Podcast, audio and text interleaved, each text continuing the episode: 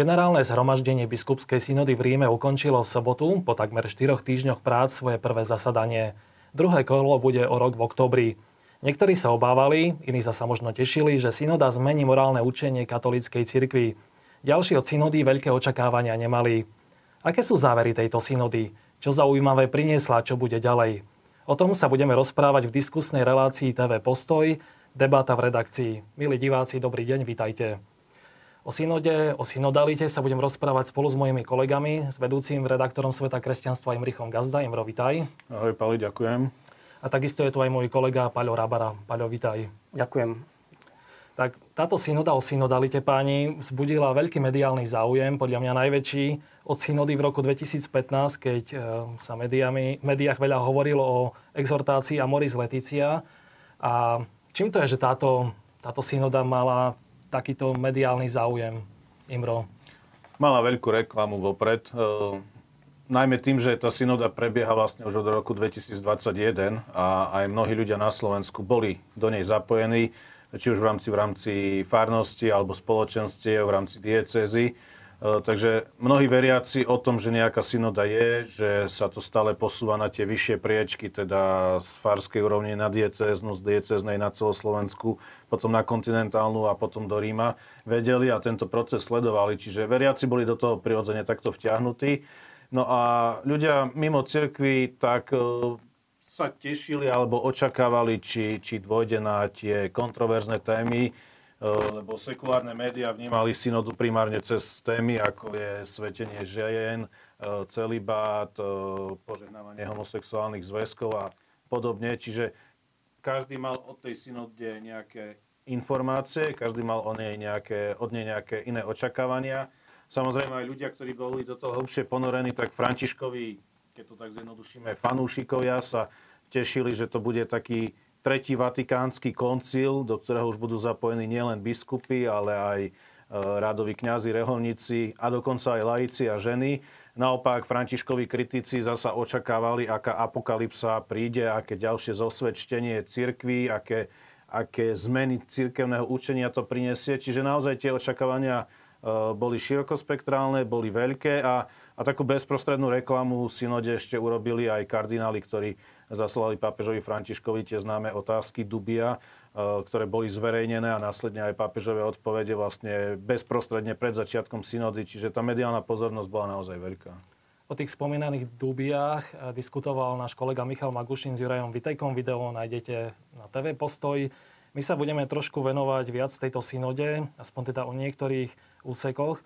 Paľo, ty si ako novinár bol aj na kontinentálnom synodálnom zhromaždení v Prahe a to v Ríme si sledoval teda iba tu nás zo Slovenska, ale keď sme sa pred reláciou o tom rozprávali, tak teba prekvapilo, že do Ríma, alebo teda v Ríme nemali novinári prístup do sály, kde sa diskutovalo. E, tak e, túto skutočnosť e, pápež Franček vysvetloval tým, že chce dopriať tým delegátom súkromie, aby mohli akože pokojne a hlavne slobodne, odvážne medzi sebou diskutovať.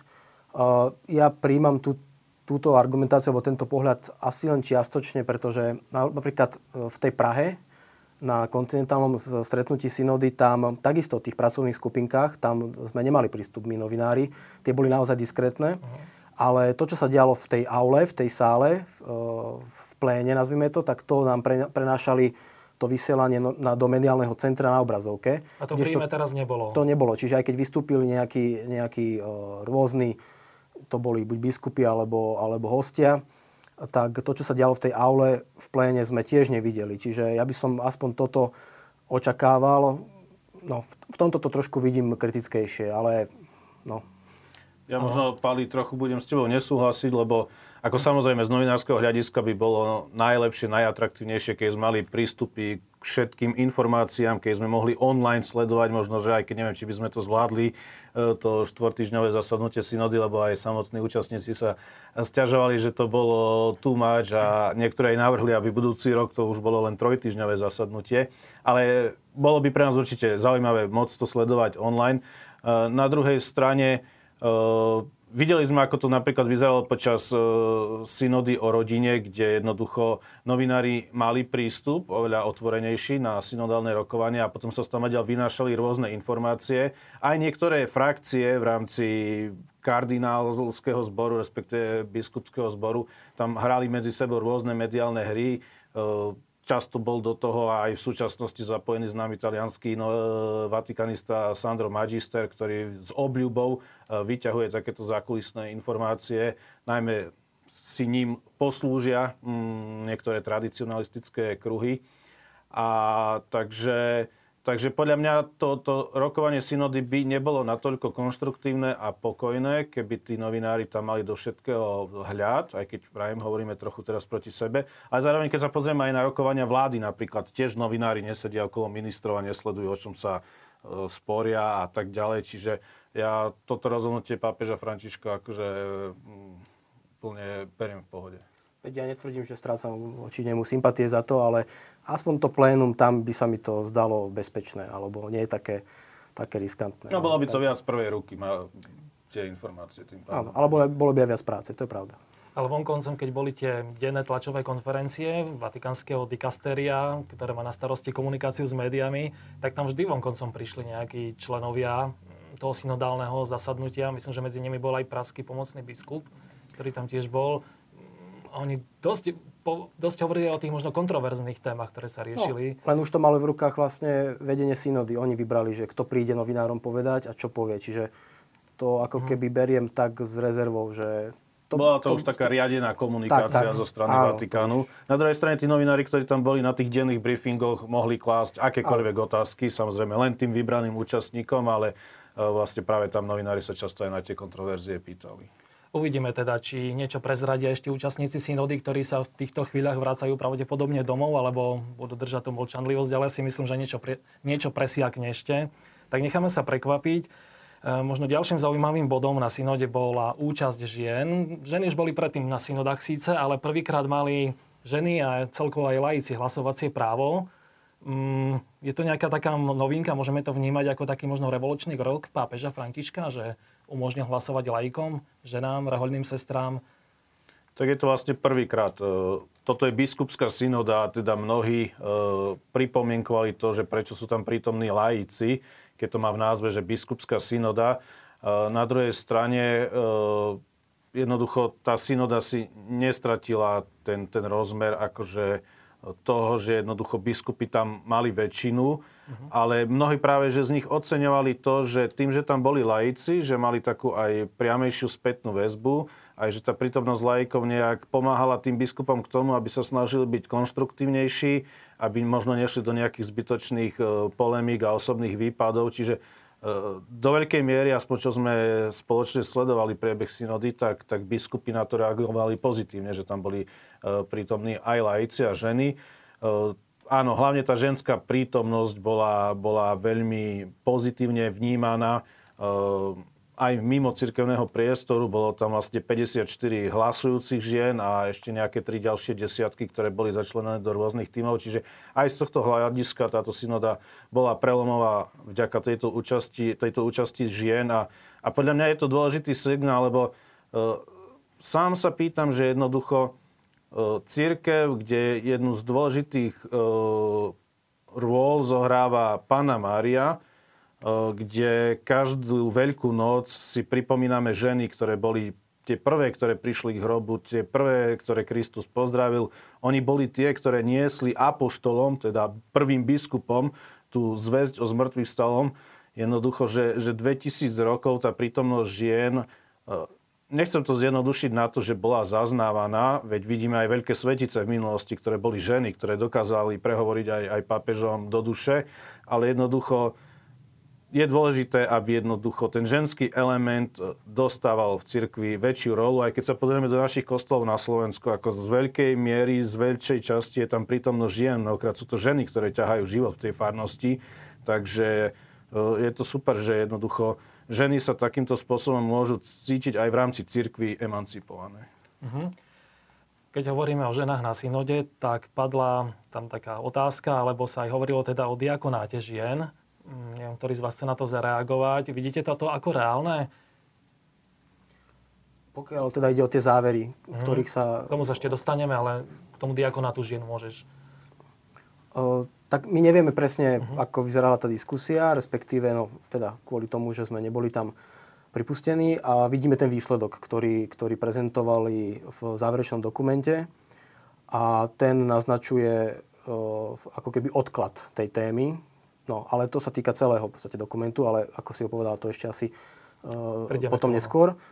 Čiže o, tá otázka nie je nová, veď skúmajú komisia, ktorú vymenoval pápež František a, a takto ja vnímam trochu aj tú synodu, že my ako keby nevieme v tejto chvíli úplne z, zreprodukovať tú dynamiku tých diskusí. Čiže ako keby tá téma tam bola, ale teraz, teraz jednoducho vidíme už iba nejaký záver na papieri, ktorý má pár vied. Čiže uh, viac k tomu asi ani v tejto chvíli nevieme povedať.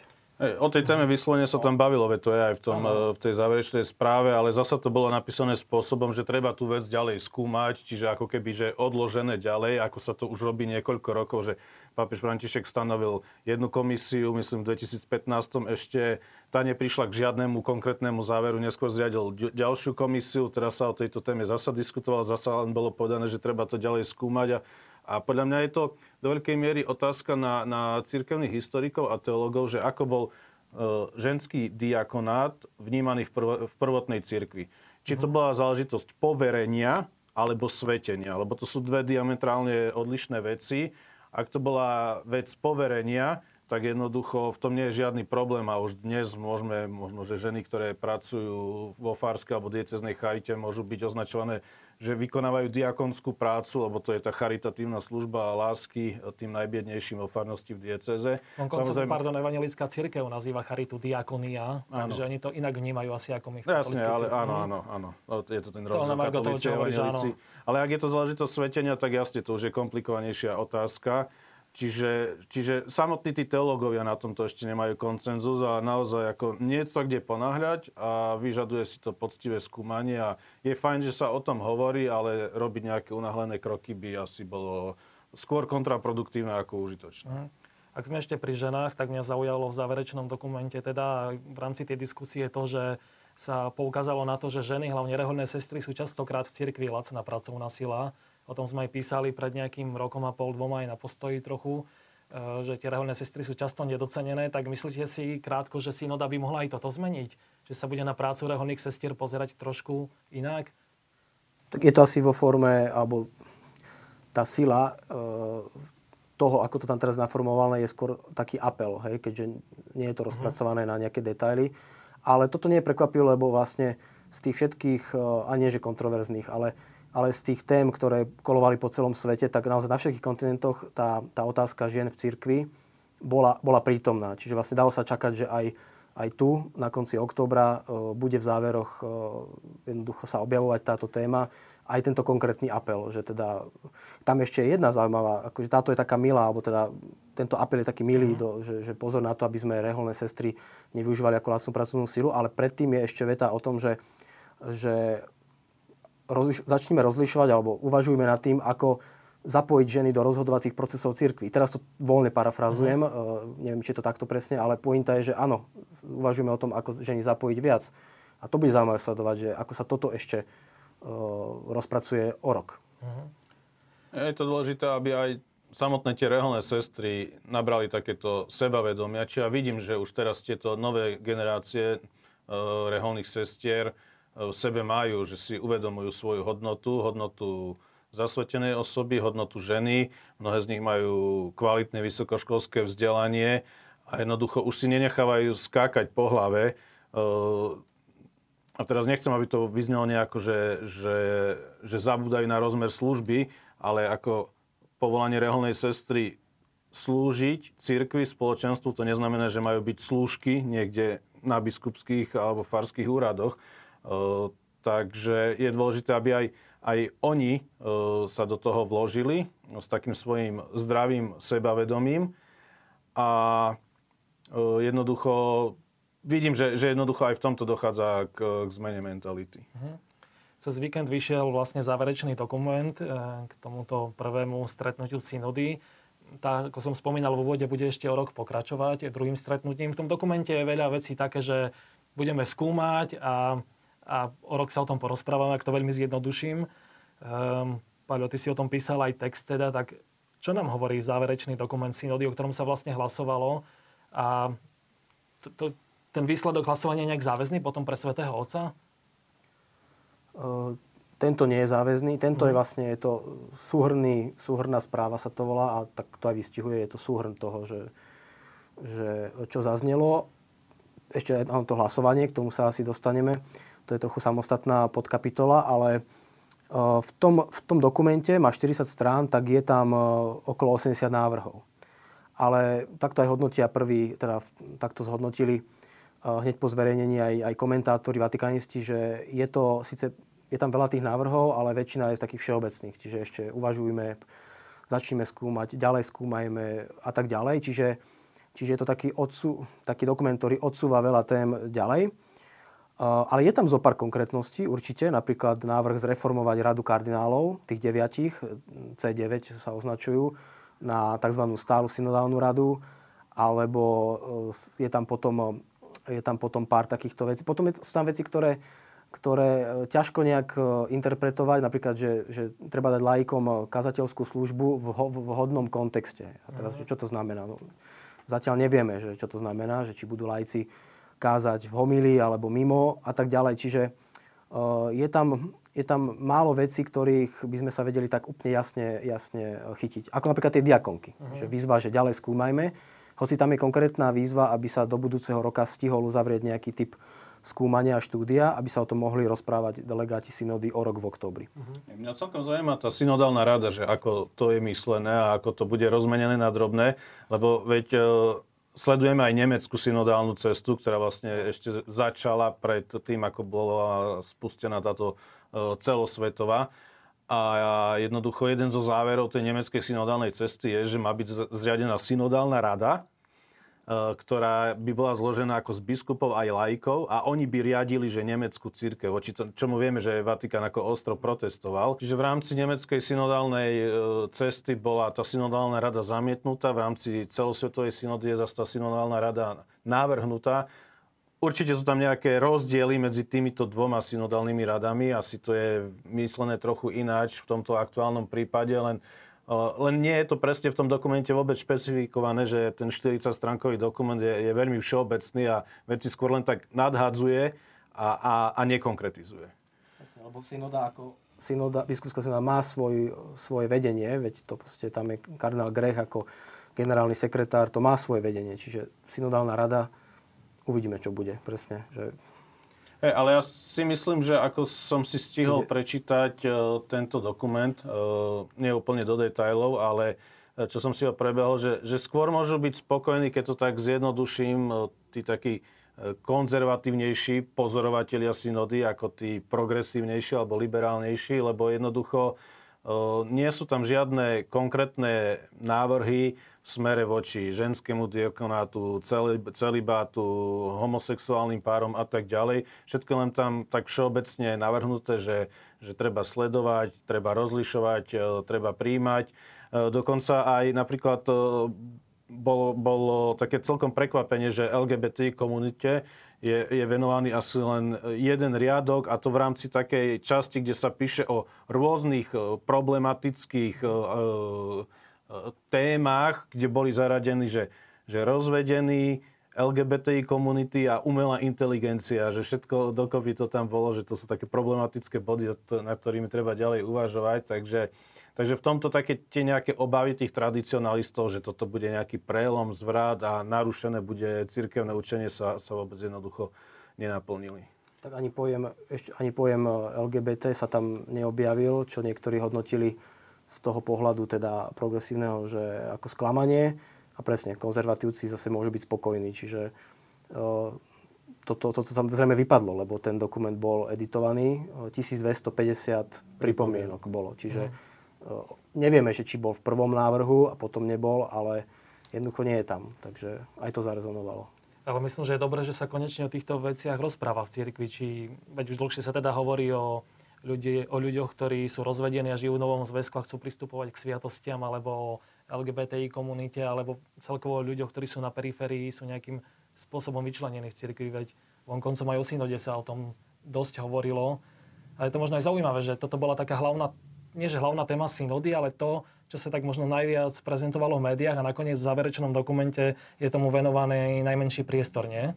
To, čo si spomenul, že, že je dôležité, že sa o týchto veciach rozpráva. A to by som počiarkol, že, že, že sa o týchto veciach rozpráva. Lebo e, my sa tu bavíme do veľkej miery o obsahu tej synody a často sa zdôrazňuje aj to, že obsah je dôležitejší ako forma. Ale ja by som si dovolil povedať, že v prípade tejto synody je forma dôležitejšia ako samotný obsah. V tom zmysle, že, že je dôležité, že, že ľudia sa stretli, že sa spolu rozprávali, že sa spolu modlili, e, že spoločne nad vecami v tichu uvažovali, lebo to bola tá pracovná metóda synody, nielen prísť a diskutovať medzi sebou a hlasovať a tak ďalej, ale e, boli tam veľké priestory vyčlenené pre ticho, pre modlitbu. E, dokonca viacerí navrhli, aby na, budúcom ročno, na budúcoročnom pokračovaní synody ešte väčší priestor dola, dostala modlitba a, a, a, a ticho a mhm. uvažovanie. Čiže to ani nebolo tak nejaké, že, jak to často bolo zdôrazňované, že parlamentné zhromaždenie, aj keď tam napokon došlo k hlasovaniam a tak ďalej, ale to bolo skôr modlitebné zhromaždenie. Presne podľa, podľa vzoru ako skutkov apoštolov, kde v 15. kapitole máme opísaný ten apoštolský snem, kde pri spornej otázke, či pohánia, ktorí sa obratili na kresťanstvo, majú byť najprv obrezaní, uh-huh. tak jednoducho bol veľký spor a nemala hádka, ako, ako čítame v skutkoch apoštolských. Čiže aj oni sa tam medzi sebou sporili, medzi sebou sa hádali, ale potom sa stretli, spolu sa modlili, nad vecami uvažovali a poštoli prehovorili a takto sa, takouto synodálnou cestou sa snažili apoštoli a prvotná církev prísť nejakým rozhodnutiam. Čiže podľa mňa táto forma, že stretnúť sa, byť spolu, dívať sa z očí do očí, spoločne sa o veciach rozprávať, nepúšťať si nejaké hejty cez Facebooky a cez sociálne siete, ale rozprávať sa tvárou v tvár, spoločne sa zmodliť, spoločne uvažovať. A to nie len teraz v Ríme počas tejto synody, ale že, že tá synoda už začínala na tej farskej úrovni, mm. že mhm. už tam sa ľudia stretali, uvažovali, e, aké sú výzvy v ich farnosti, v ich dieceze. Čiže tá samotná forma, taký ten dialogický proces, to uvažovanie, rozlišovanie, ktoré sa spustili v celej cirkvi, to je podľa mňa najväčšie ovocie synody bez ohľadu na nejaké záverečné dokumenty. Mm. Paľo, na teba ešte taká krátka otázka. Sme sa dotkli pred chvíľou toho hlasovania, ešte k tomu sme sa chceli vrátiť. Vlastne, čo bude teraz ďalej? O rok by malo byť druhé stretnutie, o rok v októbri, ak sa nemilím. Potom by opäť mal zísť asi nejaký záverečný dokument a nakoniec pápež napíše exhortáciu, ak to ano. zjednoduším. Práve k tomu hlasovaniu alebo k tomu budúcemu mm. oktobru, tak na tej, na tej záverečnej tlačovej konferencii kardinál Hollerich, ktorý je teda jeden z dvoch lídrov tej synody, eh, tak eh, on presne také niečo povedal, že v tom, v tom zmysle, že eh, hýbeme sa, super, ale že ten skutočný, reálny dokument bude až o rok.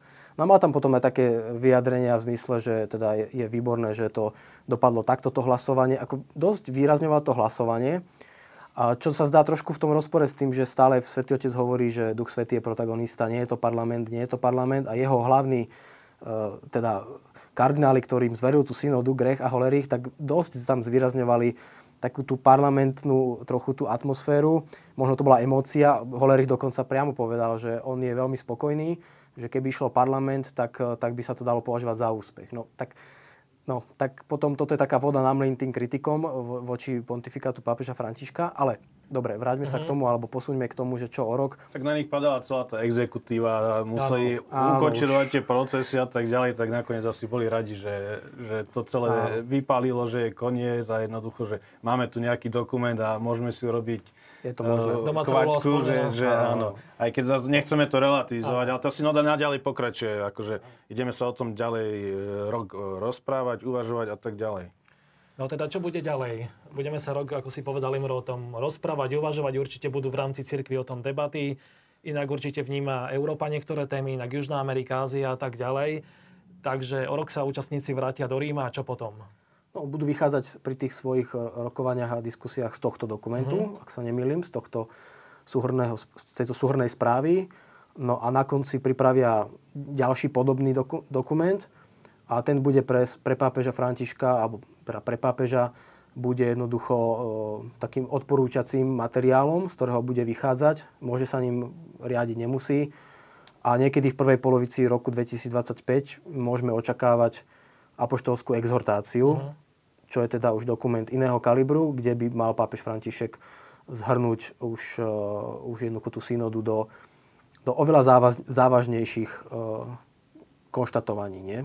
Kľudne to právom, že či to takto sa dá áno, chápať, áno. ale... Bude... autorom apoštolskej exhortácie je pápež, čiže on si môže osvojiť tie veci, lebo celá synoda má len konzultačný uh-huh. charakter, čiže on si to môže osvojiť, nemusí, môže s tým ďalej voľne narábať, pracovať, čiže je to na ňom, ale podľa mňa je aj dôležité pre nás tu na Slovensku, že sme sa na tú synodu nepozerali ak na niečo vzdialené, ak nejaké divadlo, ktoré sa tam niekde ďaleko odohralo a teraz skončilo posledné dejstvo, ale že by sme sa všetci akože vo svojich farnostiach a diecezách cítili byť naozaj vtiahnutí do toho života cirkvi a snažili sa to aj rozmeniť nejako nádrobne. Napríklad tým, že aj na Slovensku máme ešte veľa farností, kde nefungujú pastoračné rady. Uh-huh. A to zaznelo aj, ty si sa Pali tomu viac venoval vo svojich textoch, keď boli tie diecezné e, závery e, z miestnych synod, že viackrát sa opakovala táto pripomienka. Jednoducho, tak e, ak, ak jednoducho chceme byť cirkvou spoločne kráčajúcou a uvažujúcou, tak podľa mňa tie pastoračné rady vo farnostiach sú tým ideálnym miestom, kde tá synodalita môže prirodzene fungovať a nemusíme vymýšľať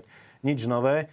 A, a takým dôležitým odkazom e, bolo veľmi sympatické, že to evanelium nedelné po synode bolo o tom, ako farizej sa pýtal, že ktoré je najväčšie prikázanie. A pápež to potom vlastne aj v tej homilii rozobral, že, že kľúčová reforma v cirkvi by mala byť neprestajnou reformou a to je tá vertikálna adrovať Boha, a tá horizontálna slúžiť blížnym. Hej? Ten kríž, vertikála, horizontála, že toto keby sme nejak vedeli premietať do svojich životov, uctievať si nášho Boha a slúžiť svojim blížnym, tak je to vec stará 2000 rokov, ale to tak keby sme viac do seba toto dostali, tak jednoducho táto synoda akože by mala zmysel a naozaj by sa dokázala pretaviť do našich konkrétnych životov. Ty si už vlastne odpovedal na moju poslednú otázku, sú, tak trochu, že aký dopad môže mať synoda pre Slovensko. Tak Pali, podľa teba, čo môže synoda priniesť Slovensku? Aký dopad to bude mať na bežných veriacich v jednotlivých farnostiach, na kňazov, možno na biskupov? No keď by to bolo tak, mm-hmm. ako, ako povedal teraz Imro, že, že to bude povzbudenie k tej tomu kláňaniu a službe, ako hovoril pápež v tej záverečnej kázni. Ale ja by som iba jeden detail vypichol, že presne pri tých diecéznych synodách alebo tých, tých správach zo diecéz tam viackrát zaznievalo, že, že mnohí ľudia, bežní veriaci, boli úplne, že mali zážitok z toho vôbec, že v rámci farnosti ich zavolali tam a že mohli povedať kňazovi, že čo chcú. Že, uh-huh. že to, už toto, už toto, že nejakí ľudia, nevieme koľko ich je, že už toto si nesú, že zrazu, že ich chce cirkvi niekto počúvať, tak už to je dosť silné a dobre východiskový, východiskový bod. O tom sme sa vlastne rozprávali na stretnutí s našimi čitateľmi v Banskej Bystrici, že mnohí hovorili, že práve to, že, že niekde aj tie synodálne debaty nejakým spôsobom pokračujú a vo farnosti sa rozprávajú o problémoch. Takže aj, aj to tam viacero, že už to je to ovocie synody, že sa stretli, rozprávali a a pritom sa nám to zdajú také elementárne veci, ale naozaj v mnohých farnostiach to nefungovalo a stále nefunguje. Takže my nie, že tu musíme robiť nejakú že mm. nadstavbu, ale ešte mnohé elementárne veci nemáme zvládnuté. A to Rím asi vonkoncom nemôže prikázať nejakej farnosti na Slovensku alebo dieceze, že zriate si pastoračné ekonomické rady alebo ano. podobne. Je to na vedomí a, a jednoducho miestneho kňaza farára, ale aj na vedomí alebo na zodpovednosti veriacich, lebo mm Jednoducho tu už neplatí to, že, že jedni učia a druhí počúvajú. Jednoducho biskupy si tí, ktorí učia a my, ktorí počúvame, ale zároveň my veriaci sme aj tými, ktorí môžeme prehovoriť, ktorí môžeme učiť a biskupy môžu, kňazi byť tými, ktorí počúvajú. Jednoducho všetci sme jeden Boží ľud. Niekto má sviatostné kňazstvo, niekto má všeobecné, ale jednoducho nemôžeme sa na to spoliať, keď pán Farar iniciuje, tak bude. Aha. Jednoducho aj od veriacich by mal vychádzať ten impuls, tá aktivita, tá snaha. Chceš niečo dodať? Uh, myslím, že nie. Myslím, že to zhrnuli mnoho dobre a aj, že sme, že sme k tomu asi povedali to hlavné. Tak to už boli teda posledné slova dnešnej debaty v redakcii, ktorú ste sledovali na TV Postoj. Ja ďakujem veľmi pekne vedúcemu redaktorovi Sveta kresťanstva Imrichovi Gazdovi. Ďakujem. A takisto môjmu kolegovi Pavlovi Rábarovi. Ďakujem. A ďakujem aj vám, milí diváci, že ste nás sledovali. Ďakujem vám za pozornosť a tešíme sa na ďalšie relácie. Dovidenia a do počutia.